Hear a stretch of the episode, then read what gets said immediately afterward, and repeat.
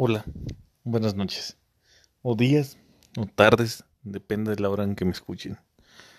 Hacía tiempo que no estaba con ustedes, que no platicábamos, que no, que no interactuábamos.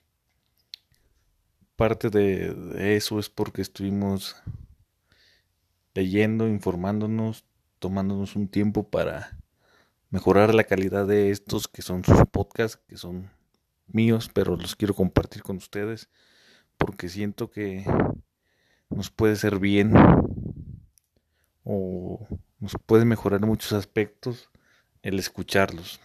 Cada uno tendrá su opinión y es respetable, pero si me regalas un poco de tu tiempo, de tu energía y lo escuches unos minutos, creo que ambos ganaremos más el día de hoy es una plática leve sobre lo que está pasando, sobre la problemática mundial que tenemos y las consecuencias que hay sobre este tema, principalmente en los pequeños negocios, en las pequeñas empresas e empresas medianas. Eh, es increíble el impacto que ha y que tiene sobre los trabajadores y los propios dueños. Sin embargo, yo creo que no todo es malo. Siempre va a haber la forma de sacar algo bueno o de mejorar dentro de toda esta controversia, dentro de toda esta problemática que es la situación que vivimos, ¿no? Y esto nos enseña o nos recuerda una pequeña lección. El que no se adapta desaparece. Y lamentablemente es muy triste ver cómo pequeños negocios, como emprendedores, como pymes van a sucumbir por no atender el llamado de los clientes, por no hacer el esfuerzo en adaptarse a los nuevos tiempos, por quererse quedar en su ideología y no evolucionar ni trascender en las formas de satisfacer las necesidades de los nuevos clientes y de las nuevas circunstancias como lo son el día de hoy las pandemias. Y esto significa que nosotros como individuos, como emprendedores, como pequeños negociantes, inclusive como grandes empresas, tenemos que saber atender las nuevas tendencias y ponerle pie y estar siempre viendo al futuro, no al pasado. No sirve de nada ver el pasado, estar en el presente y, ver el futuro es lo que nos ayuda a innovar continuamente y mejorar nuestros procesos y nuestras empresas. Entonces, en este entendido, creo que muchos han sabido adaptarse bien en el caso de las empresas que se están enfocando 100% al e-commerce, que es la nueva tendencia, va a dar un repunte aún mayor de lo que ya estaba dando. Ahora no solamente van a ser objetos, ropa, zapatos, sino también que se va a reinventar el sistema de restaurantes, de comida para llevar, este, de otros tipos de productos, lavado de coches, este, inclusive vi por ahí cócteles a domicilio, comida a domicilio, en fin, cualquier servicio que puedas tener y transformarlo a la era digital que estamos viviendo y a la era digital que nos hace más cómoda la vida, creo que va a tener más probabilidades de sobrevivir que los negocios clásicos.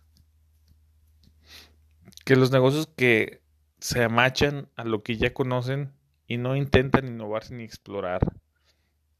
Y esto no lo digo en un mal término o como si ya se van a acabar esos negocios. No, claro que van a seguir pero la diferencia o el de quién va a seguir y quién no, y quién va a disminuir y quién está condenado a desaparecer, se va a notar aquí.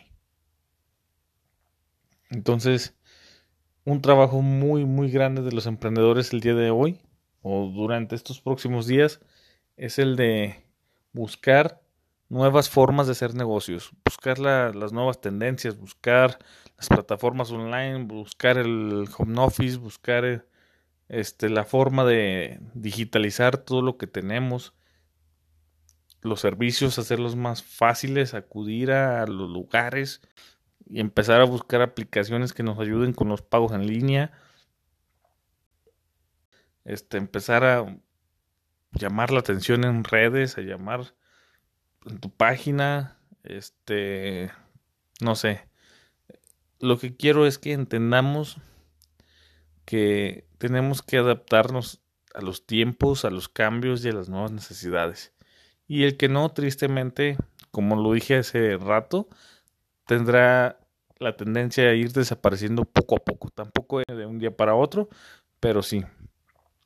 Y cambiando un poco de, del giro, pero sin perder el enfoque, también me gustaría, si algún dueño de negocio que tiene empleados está pensando en cerrar, mejor busque la manera rápida de reinventarse y no cierre.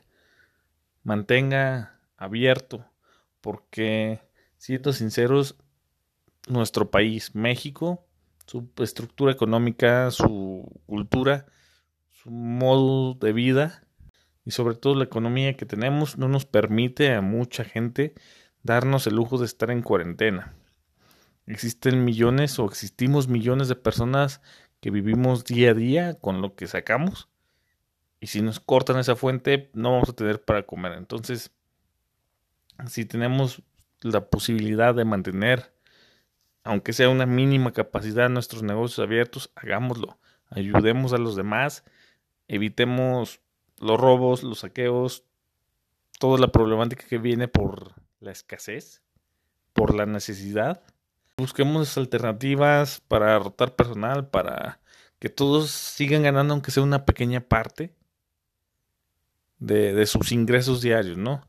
Porque considero que es más factible ganar poquito, aunque sea para comer, que cortar de raíz tus ingresos.